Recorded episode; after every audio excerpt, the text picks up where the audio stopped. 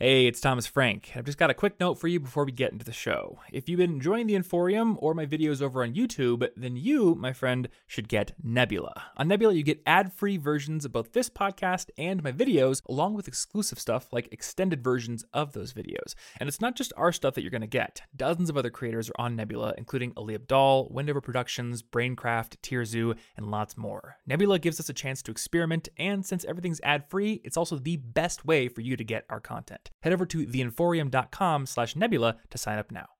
Hey, what's up, everybody, and welcome back to the College Info Geek podcast. What's up, man? Yo, It's been a while it, since we it podcasted. Has, it ha- that's what happens when you responsibly batch things. That's right. That's what happens when you get efficient. Yeah. I was actually thinking about this the other day. Um, have you ever thought about the fact that you could technically open Microsoft Paint, zoom into the pixel level, and if you knew what you were doing and had enough time, you could make literally any picture. Oh, yeah. By simply just choosing a color in a pixel and then moving to the next pixel and choosing a color. You could make the Mona Lisa.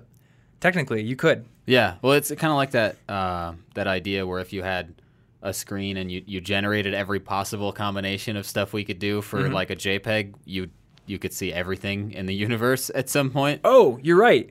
Actually, At, at least through through the lens of our eyes. Yeah, you couldn't do like infrared. So Yeah, if you made like an infrared screen and then all the screens, I wonder if there are wavelengths of light we don't even know about. It's like so high we can't even measure it. I don't know. don't know, Probably. man. Why not? Um, but on that note, and I do not know if I'm going to be able to link this up in the show notes because I literally can't remember the URL for the life of me. But there is actually a website out there where there is a auto-generated page for every possible combination of alphanumeric characters uh, that I think is like it's like a page length basically. So I don't know how many exactly how many characters, but everything that could ever be said or written in that amount of characters, however much a page is, is on that website.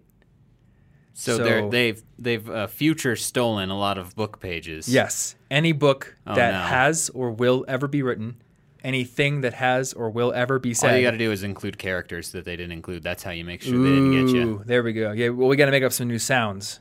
Yeah, well, that's fine. We'll just we'll make a phonetic book. Like my next book is going to be written in the IPA phonetic alphabet. That would be fun. no one will buy it except for you. I would like that. That would, that would be like, let's see if I can read this page. It's going to take me. Okay. I don't think you actually want to do that. I would read a page. You'll do one page. I'm not going to read the book. I mean that that's pretty um, close to how I read quote unquote read my Japanese Harry Potter copy. Oh, yeah. I so you sounded stuff out out and went, I don't know what that means. I sounded it, though. Well, I, I did understand certain things like Hari Pata and things, things like That that. is true. But uh, yeah, well, it, it was nice because the what do you call it when they, they translate the kanji into Uh, the furigana. Yeah, where they translate the more complicated kanji characters into the easier alphabets, That- if you is- want to call that them doesn't that. make sense because Harry Potter's like it's a kid's book. At Yeah. least so you, you, get to the last several. if you know katakana and if you know um, hiragana, then you can technically pronounce everything in that edition of the book. Yeah. You just won't know what it's saying unless Well, you can. you don't need it. to know what it says. You just you, It's true. you feel it. Fair enough. All right, so we are doing an episode that I've been excited about for a while because I need to get schooled. All right. Uh, we're going to talk about tea because number one, we always have tea on this podcast Yes. to the point where we have certain YouTube viewers who will call us out if we do not have tea on an episode. Oh, well, that's fun. It's yeah, I know you don't ever see the comments. Nope. but um, Didn't know that. yeah, yeah. Uh, just PSA for everyone out there: Martin doesn't read the comments. Do whatever you want. I don't know what the internet is. I've never used it before. Yeah. If I had a podcast where I went back in time and chatted with somebody from like the 1800s once a week and then just published it, it, it wouldn't be that different from Yeah, this I'm, a- I'm a web developer, but I don't go on the web. You know. Yeah, like you, you're very knowledgeable about all the latest web standards and complicated programming languages, but you don't know. Uh, you don't even know about the West Coast choppers meme. I've what are you even doing? Oh, you have seen it. I think okay, I have seen that actually. I want to make my own version of it. Everyone keeps trying to make this overcomplicated, like shoving philosophy in it. I just want to make it where every single panel they're just going like, That's just going to be it. Yeah. Well, every panel is going to say, "This is a meme. Go outside. Love Martin." There you go. That's a good one. I just wrote one. Let's have that one in the show notes. Somebody else can make it though. I don't have time. All right, but we're going to talk about tea because I think the most cliche college drink is coffee. And Well- it makes sense. Everyone thinks they have to stay up super late and coffee has plenty of caffeine in it, so everyone drinks coffee. And everyone likes to Instagram their lattes with hashtag blessed and all that kind of stuff. But as you like to remind me all the time, uh, coffee ain't the most popular drink in the world. No, no, it's That's not. actually tea. Well though- behind water. I think. behind water. Yo, is, it actually?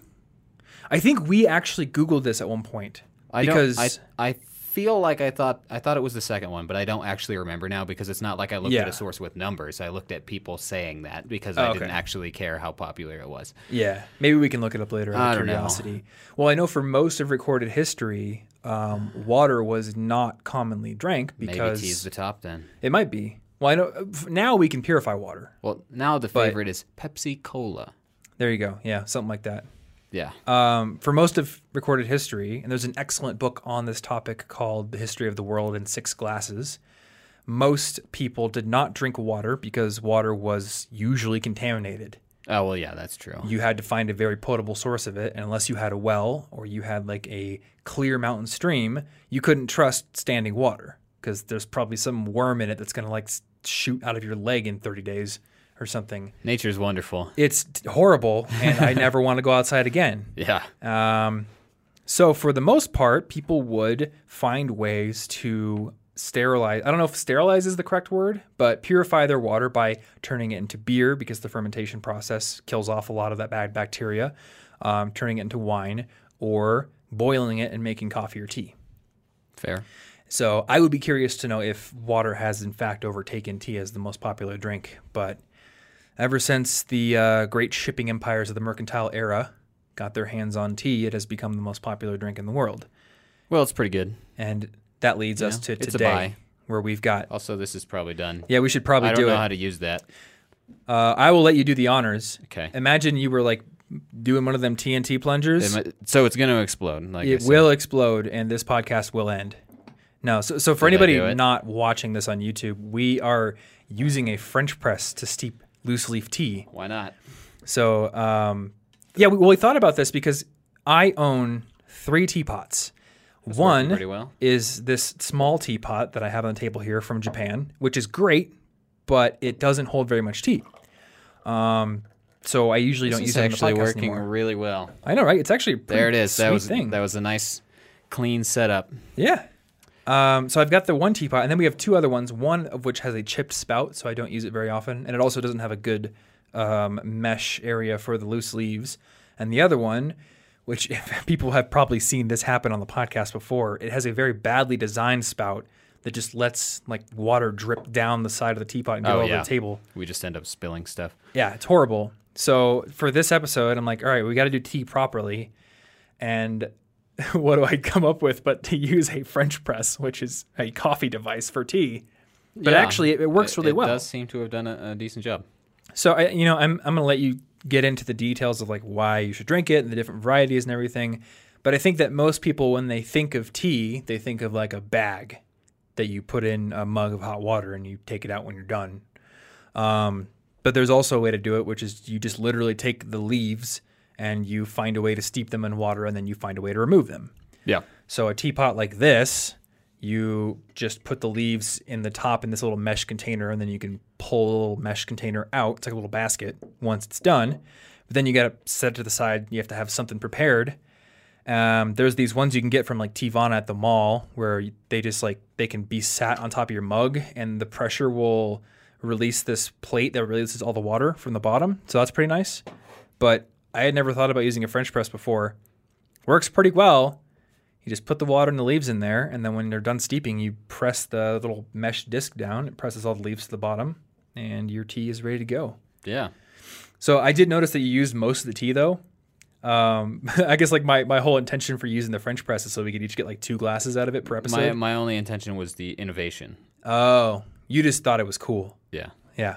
Okay, so th- that is basically what I know about tea. Um, and before this episode started, I was informed that what I usually choose Oh, to drink yeah. on this podcast is, in fact, not tea. Yeah, you pointed out three distinct things, and I was like, "You don't Now, drink I, tea, then?" I know that rooibos is not tea. Yeah, I knew that that was some South African yeah, plant. it's a red bush. um, I was not aware that chamomile is not tea. Well, so- it- sometimes it could be mixed with tea, but Yeah. in this case, it was not. So, um, yeah, school me on tea. How do I get into this, and, and what are my options? Okay. So I guess first, first I, in order to answer this question, I went to Panera and I asked myself, how did I get into tea? Because surprisingly, the answer is not because Martin was born super hipster and into Zen stuff because he meditates and does all this all this nonsense that seems to tie together. I actually came into all that stuff coincidentally in separate ways. And tea I got into while I was working back at my web development job in Urbandale because there was a Panera down the hill and I wanted a warm drink and coffee makes me feel bad. So mm. I got this tea and it was just this Republic of Tea daily green honey ginseng tea Okay. and I loved it because it was warm. It had that s- slight sweet sweetness from the honey, but it wasn't Yeah. too sweet or anything. And I accidentally ordered like 10 Republic of Tea tins and then got really into it after that because once you have that much tea in your cupboard, you really need to start to justify it by drinking it. Or you could be like me and not. Oh, that's true. That's true. But I do love tea. And Did you it's like it right away? Favorite. That particular one I did. Yeah. You did? Okay. But that one like- was with the honey. It was a little bit sweet too. So Gotcha. it wasn't like. I would say that it depends on what you're used to, whether you're going to eh, because there are so many different kinds of teas, and if you're Yeah. into juice or soda or some stuff like that, certain types of teas may be better. If Yeah. if you're into coffee, certain types of teas may be better. Okay. And yeah, I guess for me, since that was a slightly sweetened one already, and I was looking for a, like a calm, relaxing drink, it kind of fit Yeah. immediately. Okay, so actually, I think a good precursor question to like how to get into tea is uh, why get into tea. Yeah. So, like, if you already like coffee, why do tea? Or if you already drink Mountain Dew Code Red every single day and Oh, don't stop. Do World of Warcraft with your Doritos, why stop that? Why drink tea instead? Why drink, as I I think I said in a, in a video, um, like dirty leaf water? yes, in one of my favorite books, uh, somebody refers to it as spinach water, and that's fine. That's pretty good. It's delicious. I want. Could we steep spinach? I mean, p- wha- that an, that's an herbal infusion. You know, you just put the spinach in there for boiling. Yeah, it'll probably not. I don't know if it'll taste good. Probably gonna be bad. I don't think I want that. Yeah. That's not not the right kind of thing. So, I guess other than the fact that one makes you cool, you know, it's one, it's the first or second most popular drink. Don't you want to join the club? Duh. Ooh, I do want to be a cool. kid. Unless you want to be too hipster for the club. But in America, that still puts you in the tea camp because Yeah. America is really fond of coffee. Yep. I don't think tea is even near the most popular drink here in America. Yeah. Well, that's because in America, tea, unless you like already know about it, I think tea is envisioned as like Lipton and like Nestea, Yep. just like or like sweet tea, or it's just like a bunch of low quality black teas that aren't particularly good. like this. This is a black tea, but it's a nice Darjeeling. It's a fancy. This is a black tea. It's good. Okay. I actually didn't know that. So. Uh, Yeah. I'll ask you all my questions about the different colors of tea and what they mean Oh yeah, yeah. later. Um, but so for a person like me, when I first started drinking tea, I thought it was disgusting and awful. And What was your first tea? Out Probably- curiosity, was it probably was it just like a no- probably just bagged Lipton or something like it, or or um. So in the past, I've tried. So I really like a chai latte. I love chai Oh yeah, lattes. the spices in chai are delicious. Yeah, that so that's- that stuff's good. chai tea, right? Yeah, And so then that it's just a milk latte, mixed so with it's steamed milk, milk. and stuff. But then I have bought bagged chai, several varieties before from like the grocery store, and every time I try to like I steep it in the water, I pour in some milk, it doesn't taste anything like what you get at the coffee shop. Do you sweeten it? So, um, I you know I've tried putting a little bit of sugar in there, but that still doesn't it doesn't make it taste the same. So I always wondered if they like Okay. have some sort of like blend of spices, or if it's just more potent at a coffee shop. I don't know. Well, they could be sweetening it with something different or more, or the steamed milk may make a difference. I don't know about That that. I don't yeah. order latte stuff anywhere. That's true. Usually I just pour milk uh, chai is a blend involving black tea and a bunch of spices. And with Okay. black teas in general, other, like I like this, but for the most part, I like black teas better when you put a type of milk or sweetener in them. I think that Okay. brings out the flavor more for me. Yeah, which that's usually how I drink most. Yeah, well, that's tea. uh, bl- a lot of black teas that are popular in Western culture, at least, are mixed with stuff. So we drink chai, but we drink it in like latte form. Yeah. you know, we mix it with milk and or, or honey, or you've got Earl Grey, which has got the bergamot in there, Mm. which you're adding a separate flavor. okay. I guess, other than the gross examples that I don't want to drink because I'm used to other teas now, we drink a lot of flavored or combination things. And Celestial Seasonings, the tea place uh, that's in Boulder with the factory, and it was several of the brands or several of the boxes in your cupboard, they actually produce almost entirely herbal infusions because of where they are. They can't grow tea there. Oh, okay. So, due to necessity, they grow herbal infusions and not tea. But it turns out that that's really popular here. Yeah. So what is an herbal infusion exactly? Is it just like any tea-like drink that doesn't have tea in it, or Yeah, Like, what pr- defines pretty it? much, unless unless the drink is big enough that it gets to be its own category. I wouldn't call Okay. like um.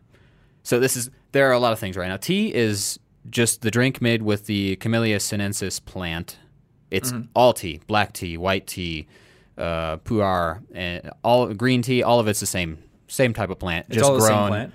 grown in different. There's different varieties of the plant, but it's the same plant, and it varies a lot in where it's grown. The climate and the elevation makes a big difference, and whether it's grown in the shade. Hmm. Because like if it's grown in the shade, if I'm not mistaken, it's that they the leaves need to create more chlorophyll and stuff because they need to try to pull more resources out, and it ends Yeah. up giving them a more sweet and soft taste. A lot of, um, I believe, a lot of the green teas that I drink end up being shade grown, possibly gyokuro, but I don't remember. But basically, where you grow the tea makes a huge difference in how the plant ends up tasting. yeah? And Okay. it's kind of ridiculous because you can get these um, oolong teas that taste really creamy. I have some milk oolong Yeah. that I got from Ku Cha and Boulder, and that it smells like buttered movie popcorn when it's dry in the bag. And then I always make it with milk, and it is delicious. Yeah, I had a I had a milk oolong sometime within the last year. I just got a free sample from Republic of Tea because I had bought so much stuff from them. They send me catalogs, and at first I was wary, you know, because I was like, I don't know if I can drink this. It's got the milk in there. But actually, a, a real, true milk oolong has nothing to do with milk. It's just happens to be how the plant tastes. It, Oh, um, okay. The the way they grow it is in such a way that it happens to create more of the chemical compounds that make it taste creamy in the end. But when I drank Hmm. it, it was ridiculous. Actually, that would be a pretty good starter tea. I think. I think it would. Yeah. Because it's really smooth. It doesn't have a lot of the bitterness that you'll get in some of them. Now, I guess on that note, uh, you are, at least you believe you are, quite lactose intolerant. Yeah, I haven't I haven't had dairy in a long time. And uh, I think you were And telling me that milk like anyway. certain varieties of milk oolong are actually made with Yes. real milk So- rather than getting uh, a proper milk oolong varietal. Yes. So some the reason for that is that for the most part, uh, to my understanding, the milk oolongs are Taiwanese, I believe, and at some point, the, there wasn't enough production coming from the actual stuff. So then it it left an opening in the market for a lot of imitations. Ah, okay. So you'll get you'll get regu- you'll get different kinds of teas. They could still be oolongs, but they've been like they've got steamed milk filtered through them or something. And there there are some imitations. So sometimes it there is dairy. Right. So it ends up being very confusing. But so, like somebody like you who can't drink milk should probably I would double be check. careful about I would- which one they buy. yeah, I would double check and and make sure. But the pure be pure milk oolong is is fine. Okay. And, is I can't think of any other tea or herbal infusion that would have dairy in it other than that. Um, Then only maybe like mixtures chocolate where it thing? makes sense because I've seen some. So like at the Teavana in the mall, you know, because I like I like free samples of stuff. Why not? But there was um, there's one with like white chocolate in it, which Ah, that would that involve sense. dairy. But for the most part, tea isn't going to have that stuff unless Okay. you put it in. Yeah. So getting back to that question of, of why get Yeah. into tea, uh, you obviously said like you could you could be the hipster in America or you yeah, could but that's that's cool not that worldwide. compelling for the most part. Um, now I I'm a coffee lover. I drink Yeah. like at least two cups of coffee a day, uh, and obviously coffee has a fair amount of caffeine in it. So, doesn't tea have less caffeine than coffee? Yes, and it depends on the type of tea. So uh, one of the reasons to get into tea would be that tea it could be a healthy alternative to whatever you're currently drinking, whether Mm-hmm. it be a coffee habit that that goes too far, or soda or juice or something. Yeah. And so green green and white teas are going to have a small amount of caffeine, and black teas, I believe, have the most caffeine. Yep. All of these still have like two to three to four times less caffeine than a cup of coffee okay. on average. Obviously, I can't speak for a specific. br- I don't know how many leaves we put in here. I didn't do any calculations. But in general, it'll be less, right? In general, it'll it'll take you like two to four cups of tea to reach the caffeine of a single cup of coffee. okay. At least with what I'm drinking. So if you have a caffeine dependency, but you and you're trying to get off of that, but you still want to have like a nice drink during the day that isn't just water, then Yeah. tea could be a nice alternative. Yeah, and it could it could help uh, wean you off of it, or not even off of it, because it's it's okay in small amounts. It's not Yeah. going to kill you as long as you're. Part of the reason that green tea, to to my understanding, became popular wi- within um, Buddhist sects was because they needed to meditate for long periods of time, and mm. tea, while also being a wonderful, calm, peaceful thing to drink, provides enough caffeine to keep you alert, but not enough to make it so that you can't like sit still. Yeah. You know, you don't drink a cup of green tea and then get all wired and jump around the room, Yeah. but it might make you a little more awake. So it's like a hmm. it's a nice balance of caffeine. On- that note, a little bit unrelated, um, I found it very interesting that the the South Korean Buddhist monk lady who was on Chef's Table was talking about how there are, I think, five flavors that they do not cook with.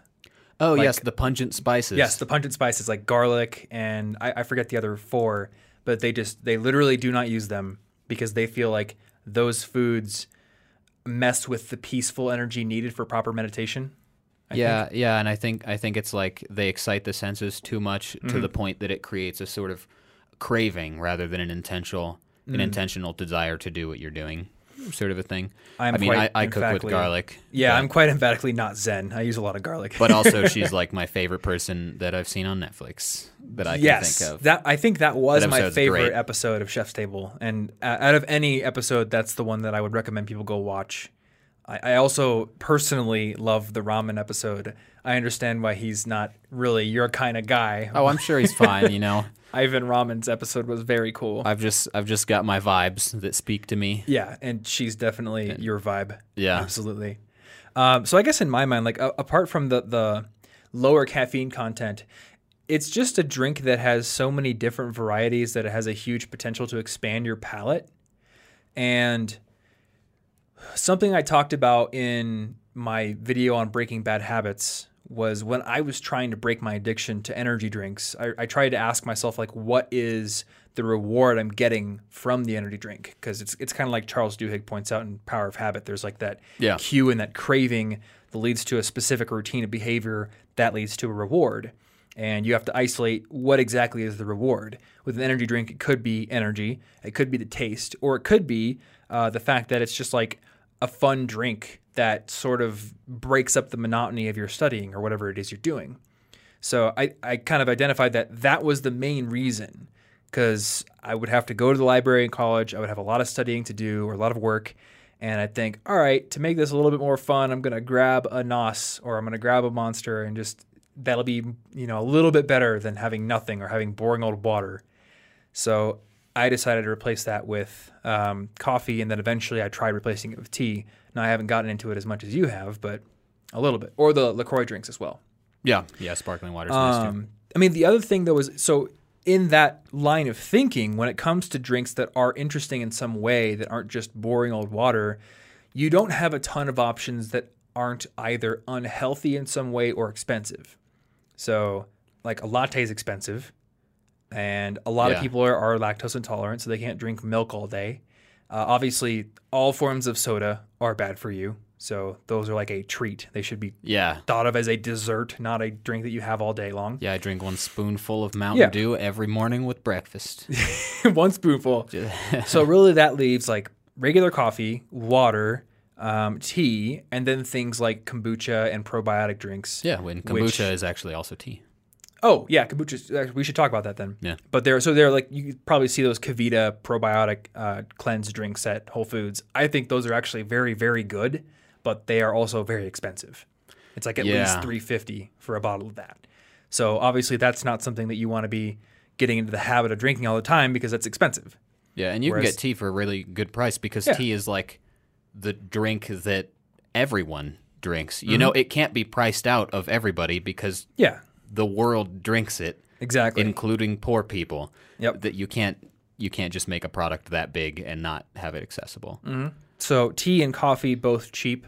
Um, I haven't done the math on which one is cheaper, and I also I don't even think I want to go down that road because I think that road leads to like a can of old Folgers and a bag of Lipton, and I guess if if this episode does anything for people, it would be to um, ignite their curiosity about the higher quality sides of either coffee or tea. So uh, yeah, I think I think that the one of my favorite parts about tea is I love food novelty. So it's like I want to become a connoisseur casually. I'm not like taking classes or nothing, but I can become a connoisseur of tea. I could go. There's this place in Portland that does tea flights, and they'll do a flight of all green teas. And to me, I'm like, ooh, I want to see the slight differences between each of these green teas. Yeah. I don't I don't need to differentiate them between the other ones. That's too obvious. And it's kind of like becoming a wine sommelier, but it's less uh, pretentious. Tea is a humble drink. I don't know, man. Tea is a very humble drink. I would find it ridiculous. Medium body. Yeah. well, There's it's a uh, pretty, you know pretty light body. very little tannins in here actually, like almost none. well, like it goes just as deep as that because the It big does. cultural drinks that humans drink, Mm-hmm. like beer, wine, tea, coffee, we we come up with such varieties that you can go all over the world and have like infinite things to try. Yeah, And that's crazy. I mean at the end of the day, it's it's It's like human you said, culture. it's uh you know one plant, but there are so many different variables that you can exploit and, and tweak to Yeah. make so many different flavor profiles. It's the same with wine. You know, it's, at the end of the day, it's fermented grapes for the most part. Yeah. But you have all of these different uh, qualities and geographic locations and things that make each different type of wine what it is. yeah. you know, same It's- thing with all the It's really cool. So, uh, I- on that note, let's let's talk about like differences between white tea, green tea, black tea, because you said they're all the same plant. Yeah. So, white is green tea. I mean, I know you said that the, there's the shade and the the location and all that kind of stuff, altitude. Okay, so that that'll affect everything. here? The difference is so all teas can can differ based on where you're growing them and Okay. whether they're grown in shade and all this stuff. And you'll usually do that for a specific purpose because once the tea is picked, um, the difference between white, green, black teas and all those is the level of oxida- oxidization that happens Ah, okay. before they stop it. So a white or a green tea, both of them are on the very low end of oxidization. So pretty quickly, comparatively, after they've been picked, they will be heated or dried or something will be done to them to stop the oxidization process and keep them okay. where they're at. So that's why they will both have a lighter and fresher, sort of grassier uh, yeah, feel. it, it does like smell and taste grassier, especially yeah, green you- tea. Yeah, especially green tea, which is my favorite. And Mm-hmm. And see, you'll even get differences there because Japanese green teas are generally they're steamed to stop the oxidization process, Ah. but Chinese green teas, at least the, a, lot of them are going to be more pan fired instead. So they there are putting them different into an different, oven? They're put just like in a, in a, like a pan, you know, just dry them out on the Oh, pan. really? Okay. Yeah. So, uh, and I mean that's not all of them. There are going to always be exceptions because Yeah. there are so many teas. But there are even different ways that they use to stop how it oxidiz- oxidizes. Mm-hmm. And then black teas go on for much longer, so they'll get a bit of a deeper flavor. And then you've got pu'er teas, which are fermented. That's right. It's yeah. literally fermented. In fact, they'll sometimes you'll have like bricks of that sitting Yeah. in a cave for a while while Oh, it really? just while it just gets ready. Okay. I wonder, do they have to scrape mold off of pu'er bricks, kind of like they do with cheese? I would assume so Okay. Because that's it, it, those have a really good earthy flavor too. Yeah, I They're- like pu'er a They're lot. delicious, and And actually, in um, in terms of bagged tea, there is a I don't remember the brand. I think it's is it Numi? Is that a brand of tea? Yeah. Yeah. I think Numi sells a chocolate pu'er that is bagged, but I really like it. So that's that's a pretty decent one if you can find it at your uh, grocery store or wherever you buy tea. Oh yeah, Whole Foods usually yeah, it. there are some brands of bagged tea that are that are going to be good. So Yeah. definitely don't like try to be a purist about it and Yeah. ruin your ability to get into tea. But that's the basic difference Okay. is the oxidization levels. So with black tea, are they're just like letting it sit out in the sun before frying it or whatever they do. I don't I don't know if I could say an answer to that that would that would apply to all of them, but Mm-hmm. it just it's allowed more time to do naturey stuff Okay, before they stop it gotcha. with heat. so there is green, white, black pu-erh, which is the fermented type. Yeah. Um, And then as far as tea goes, is there anything else? there let's see. Um I'm my trying to, like, list mentally- my list is broken. I Oh, think that's in general Okay. the types of tea. Yeah. And yeah, yeah, and other other than that, you'll get different preparations within each class and different mixtures within each class of tea. Yeah. Because, like I said earlier, a lot of black teas uh, are mixed with other stuff like bergamot. What's bergamot? Is it another herb or something? Uh, yeah, probably. I don't. I don't, even, I don't even know what it looks like. Yeah. I when I picture it, I pictured an oil that tastes like bergamot. Oh, I don't actually know what it looks like. But Um, chai is also mixed with like ginger. And, Yeah, a bunch of spices. So then, if you your average tea store you go into, you're going to see a bunch of other things, but those are going to be um, herbal infusions. So I guess you're, you're going to have your Yeah. tea sections, and within each section, you will have like straight up black tea. You'll have different varietals from different locations, and then you'll have, say, like um, hot cinnamon black tea is black tea with cinnamon in it, which Yeah. I bought before. I tend to like the cinnamon rooibos better. It tastes way cinnamonier. That's That's not now a word. That's now a word. Okay. Cinnamonier. Fair. Um, but there's also going to be things like I, I apparently chamomile, which is not tea. Um, I'm guessing sleepy time is also not tea. that then? is that is not tea. Is sleepy time basically chamomile plus mint? I Is that what it is? I Or- or that peppermint or sounds, something like that? that? sounds like a reasonable combination. Because when I buy it, like, well, I know that chamomile is often thought of as a bedtime tea. Yeah. So maybe it has some melatonin or something like so that. So you wouldn't want actual tea in there. You'd get caffeine Oh, because all tea. So all tea is going to have some for, sort of caffeine, right? unless it's been taken out on purpose. So you can get you can get decaffeinated tea. That's right. Of course. Yeah. But tea leaves have caffeine. Do you happen to know how they do that? I right now what I'm picturing is little gnomes pulling out caffeine. I have no idea. That that seems scientific. I have That's I don't I don't actually know how they decaffeinate stuff because I've I've never gotten decaffeinated anything. All right. Well, uh, we'll just let the audience Google that for themselves. I but assume gnomes. For now, gnomes. Yeah, Okay. why not? Decaffeinating gnomes. I mean, hey, I don't think that your life is going to change much if uh, you believe that or Yeah, not. if I yeah, if, yeah, if I believe that or I find out what it really is, it does I don't think it's going to change my day-to-day appreciation of yeah. tea. Sherlock Holmes didn't need to know that the uh, Earth goes around the sun. How's that going to affect my work? Don't need to know it. Yeah. Gnomes. So those are the basic types of teas and then you'll have your herbal infusions which Mm-hmm. are also called uh tisanes. Okay. which is like French, and there's also an Italian word that's close to that. I don't know who did it 1st Mm-hmm. but that's pretty I much it. the And then you've got first. yerba mate. That's a South American drink. Yeah. And rooibos is an African drink. Okay. And you'll have ones like that that are big enough that they get their own name, Yeah. but they're not tea still. They're just another plant that we like to throw in water. So maybe it's just the specific internet circles I run in, but I often see rooibos just kind of grouped in with tea, but then mate almost is considered its own thing. Like there's like a trifecta of like mate, coffee, and tea. Is that just because it's super popular in South um, America, or because of its supposed health benefits, or It or could be that, but I would guess that it is because the caffeine levels is somewhat like a mixture of. It's like in between Oh, okay. So it's it's a very in the middle of coffee and tea kind of drink in, Oh, in flavor to me as Yeah. well as caffeine content. So like if you were getting off of a coffee thing, that would be a nice place to start. I've actually never had mate before. It's pretty cool. What does it taste like? Is it like, is it sweet at all, or like? I don't know that I would say it's sweet by itself the way I've had it, Okay. but I'm also bad at describing flavors.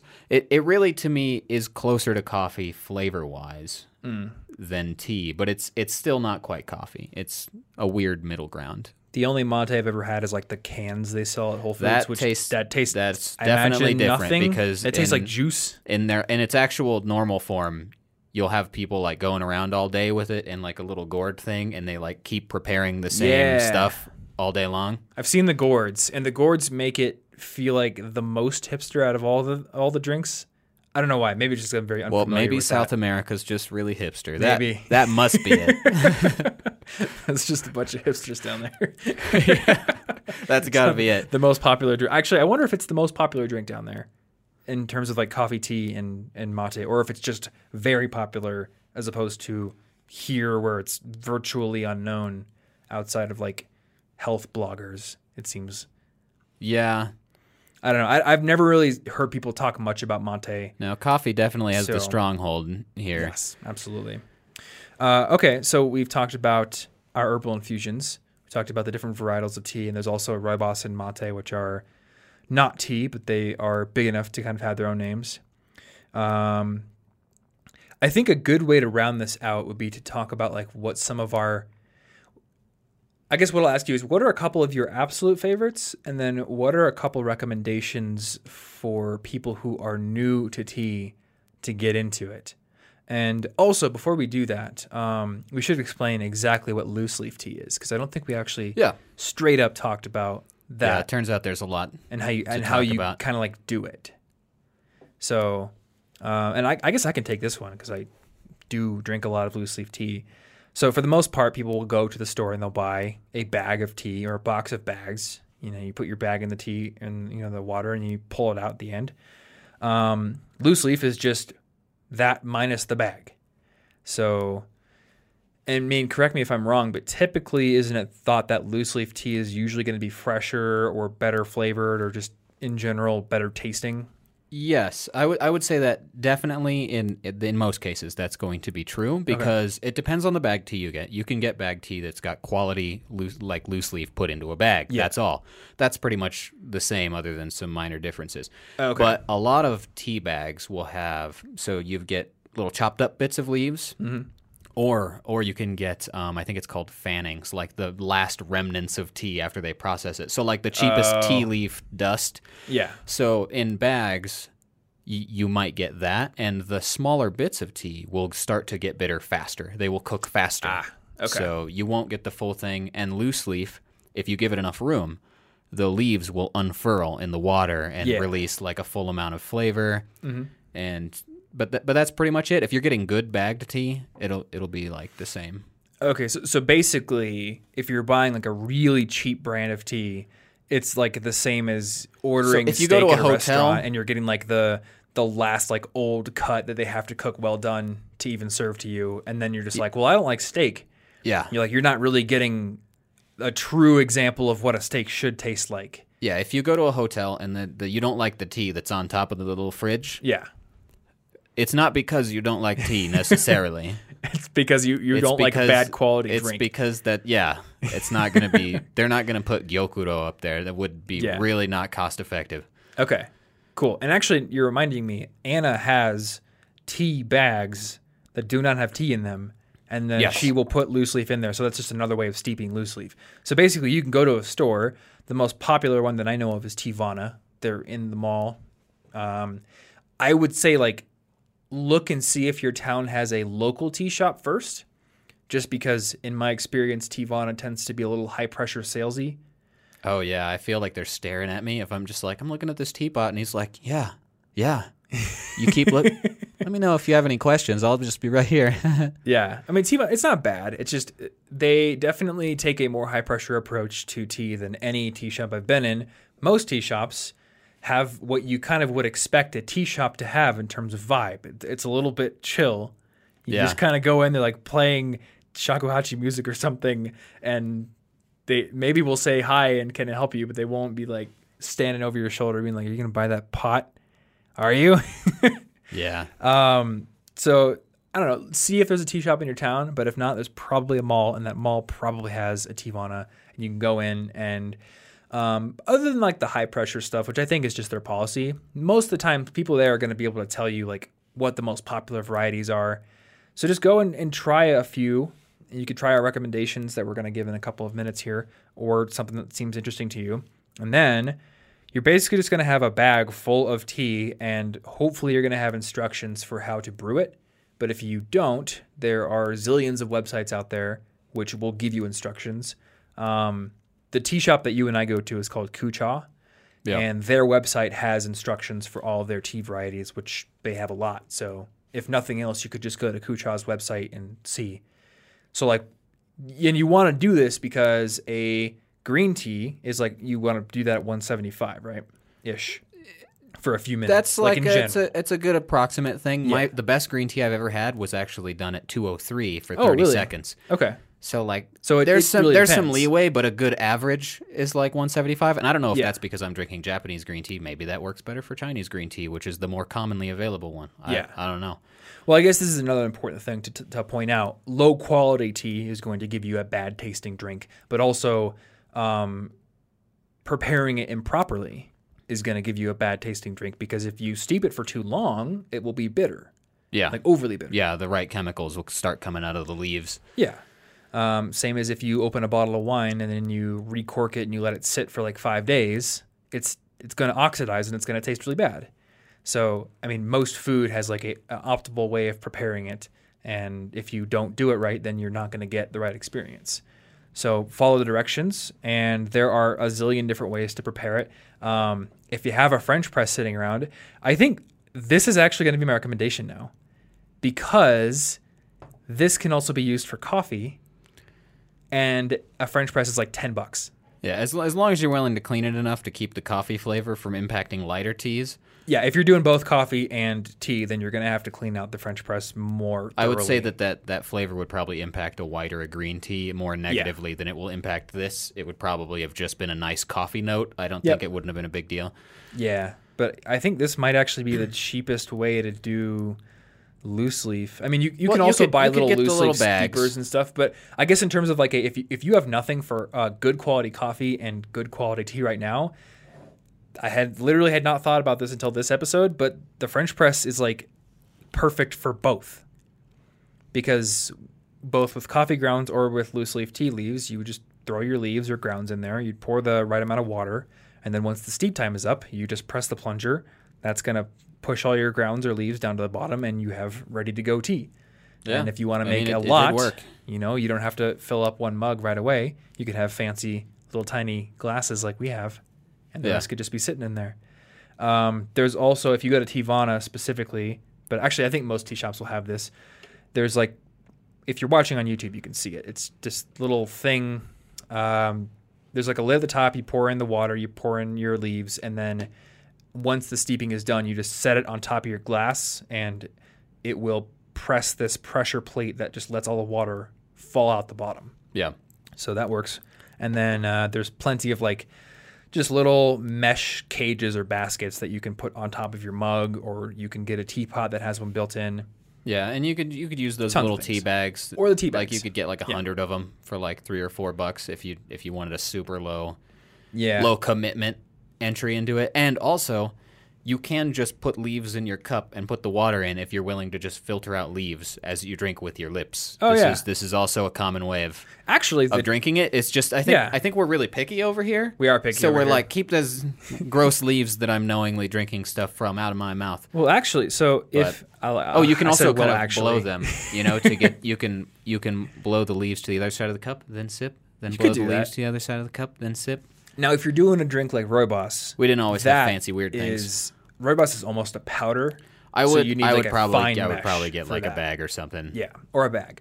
Um, and actually, I just thought about this an even cheaper way to do it. If you have a common everyday strainer for like ramen noodles or whatever around your house, you could just pour your water with your leaves through that into another mug, and voila, Yeah. tea. Yeah, that would totally work. Basically, you just need a strainer of some sort that is Now- that has small enough holes for whatever variety of tea that you bought. Uh, you're also going to need to be able to heat the water the right way. So if Yeah. you do not have a fancy multi-temperature electric kettle or something, and, and if you don't even want to buy a regular tea kettle, then it would be one possibly easier to start out with black teas or herbal infusions that generally require boiling because it's easy for you to see if it's boiling. Yep. But like I said earlier, some of my favorite green teas have been you you make it at 203, 208 degrees Fahrenheit or something for 30 mm-hmm. seconds or so.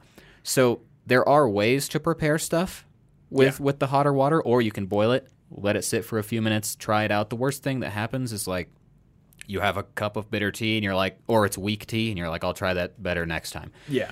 But if you start out with the ones that need boiling, then all you need is literally a pot that can boil water. Yep. And that's probably the least commitment. Yeah, that's For you so. to Yeah, I start guess a pot with boiling water and a They didn't a have, mesh. you know, electric multi-temperature kettles no, they didn't. in uh, China or Japan. In fact, you can learn, you can be proficient at learning to read the bubbles of a boiling pot of water. Really, I think yeah, you told me that. At Yeah, they, that they used to call them by the by like the size Mm-hmm. ba- in comparison to like an animal's eyes. I can't remember what it was. I think fish eyes was like a certain level, Okay. and shrimp eyes was a certain level, and it was like you could kind of guess the temperature it was at. That'd be a cool skill to learn. Yeah, I kind of wanted to do it, but I have not because it turns out that that's I didn't need it yet. Yeah, I'm kind of busy to learn bubbles all day. You got to sit there and watch them for a while. I just bought an electric kettle. And I will say, so you can go to Walmart or Target or whatever, and you can buy an electric kettle. The cheap ones do not have settings for temperatures; they will Yeah. literally just boil it. Um, one step up in price will get you one where you have different temperature settings. What I will tell you on that note is that I have tried many, and many break after a few months. And I think it's just because Yeah. the, the cheap heating elements they put in the heating base, they just eventually short out. Um, there is a specific one that I have. I don't remember the brand. I can probably put it in the show notes, but it, it has a gooseneck instead of just a spout. That one has lasted me, I think, over a year at this point. And all the other ones I've owned in the past have broken on me before a year. So, I mean, it, it ends up being like 50 bucks every time it breaks. So I want one that Yeah. doesn't break. So that's Well, why I bought it that It turns one. out those things are actually doing a pretty difficult job. So when when Yeah, you, when heating they try to make it takes a lot of really. Mm-hmm. cheap, then it's just not going to last forever. But the problem is, like, even the really like more than one hundred dollar ones, I've read the reviews and people have said like even Yeah. these ones break. Yeah, So it, it's hard to heat water in 30 Yeah. seconds, you know? I don't know. Maybe like the stovetop is the most tried and true way to do it, and you can buy you can even buy a tea kettle that just goes on top of your stove, and that way you can easily Yeah, pour it and like it a will whistle when tea it's kettle. boiling. Uh, so if you don't care about temperature or you want to learn to read the bubbles and learn Yeah, I kind I, kinda, I have a Japanese tea kettle because I want to learn to read the bubbles. I'm just Yeah. I'll save that for when I've got some a free week to learn about bubbles. Okay, so to wrap this up, uh, two of your favorite teas, and then two that you think are great introductory teas for Okay. noobs. Um, my favorite tea genre is Japanese green tea. So my two favorites are going to be hojicha, which is roasted. It's got a nice sweetness to it, and genmai cha, which is sencha, regular green tea uh, from from Japan, mixed with toasted and or roasted. I don't remember which. Who cares? Rice, like popped rice kernels. So you'll get kind of a nutty Yeah, flavor coming through there. I like those the best. I love the smell of those ones. Yeah. They're, they're pretty good as well. They're not my favorites, but I love how they smell. And for recommendations, so if you're the kind of person who's been drinking coffee, and if you've been drinking coffee with, uh, you know, in latte form with milk and stuff like that, then it may be a good stepping stone for you to start with a black tea or, or an oolong or something and maybe mix it with milk and a sweetener. Yep. Go ahead and put in a sweetener because if you've been coming from soda, the chances that you're going to put that much sugar into it are almost, you'll know. You know, when, oh, I've put like 10 teaspoons of sugar, you need to stop. But You need You- to not get to that point. as long as you're not being unreasonable, you can put a little sweetener in there, and it's going to be a huge jump from what you may have been drinking before. Mm-hmm. And I would say that another thing is, um, let's see, what would be another thing? If you're into, well, you so you said a black tea, but you didn't. I mean, are you just like telling them I to would go to say- the store and I would get say black tea chai, straight you up? know what, chai. Chai. Okay. Chai is a really good one. The spice is nice on that. Okay. but mixed with m- milk and sweetener. And then, actually, I do think that the milk oolong, if you can find a good one, Yeah. It was surprisingly creamy. It was so creamy that when I drank it, I was like, "Wait, what? I thought this didn't have milk." I'm really confused It's right now. really creamy, Like yeah. it's really good, and it's a really smooth flavor. And the other stuff, I I love all of it, but Yeah. those are the two that are going to be most similar to what somebody who hasn't been drinking tea already Yeah. may be drinking. So Okay. it, it's a good stepping stone. Cool. Um, so my two favorites. I mean, I have a lot. I guess like the ones I'm going to say as beginner teas are also some of my favorites because I'm not like you. I don't actually like the green teas very much. Um, my two favorites are Lapsang Souchong, Oh, couple fish. we like to call cupo fish on this podcast. It That's a is one. a smoked black tea that smells like smoked salmon. Um, I would not say that it is a beginner tea, but I love it, and I love it with a little bit of milk or cream. So that's a very good one. And then not tea, but my favorite like drink in this category is the hot cinnamon rooibos. You can also get hot cinnamon black tea. But I've found that the rooibos has a stronger taste to it, so I mm. like that. I like this really strong taste. In terms of beginner ones, I'm gonna try to re- recommend some that like anybody could just go to the store and buy, because not everyone's gonna have a Teavana or a local tea shop that they can just easily go to and buy some like hipster, you know, loose leaf stuff. So, um, English or Irish breakfast tea. Those are two very good varietals of black tea that work really well with milk and sugar. So I often have those uh, for breakfast in the morning. I like Irish breakfast better. It's a little stronger in my opinion, but I think that English breakfast is more popular. You're going to find that at Starbucks, at Panera, anything really. Yeah. Um, there's also like Earl Grey and Lady Grey. Those are both, I believe, black teas that are pretty good. Are they the same? Just I think they are- genders, or are they actually a different? I think they are somewhat never different. heard of Lady Grey. I don't know. I see Lady Grey at the store sometimes. I don't know enough about tea to know how different they are. Okay. Um, I don't even know if I've had Lady Grey. I've just seen it before. That's cool. But there's a bunch of those kinds of things. And then let's see here. I really love that chocolate pu-erh, which comes in uh, bags, and I also put milk in that. I put milk in a lot of things. And then the other one I'm going to recommend is either chamomile or sleepy time. So both of those are not tea; they are herbal infusions, but they're a great like before bed drink. Basically, every single night I make either chamomile or sleepy time, and if it's chamomile, I personally like to put honey in mine. Yeah. Um, now you can buy honey chamomile, but Anna the other night, or I think it was a few weeks ago, we were at the store and I was about to buy some honey chamomile, and she was like, "Why don't you just buy chamomile and put honey in it?" and I went, "Oh, actually, that makes sense.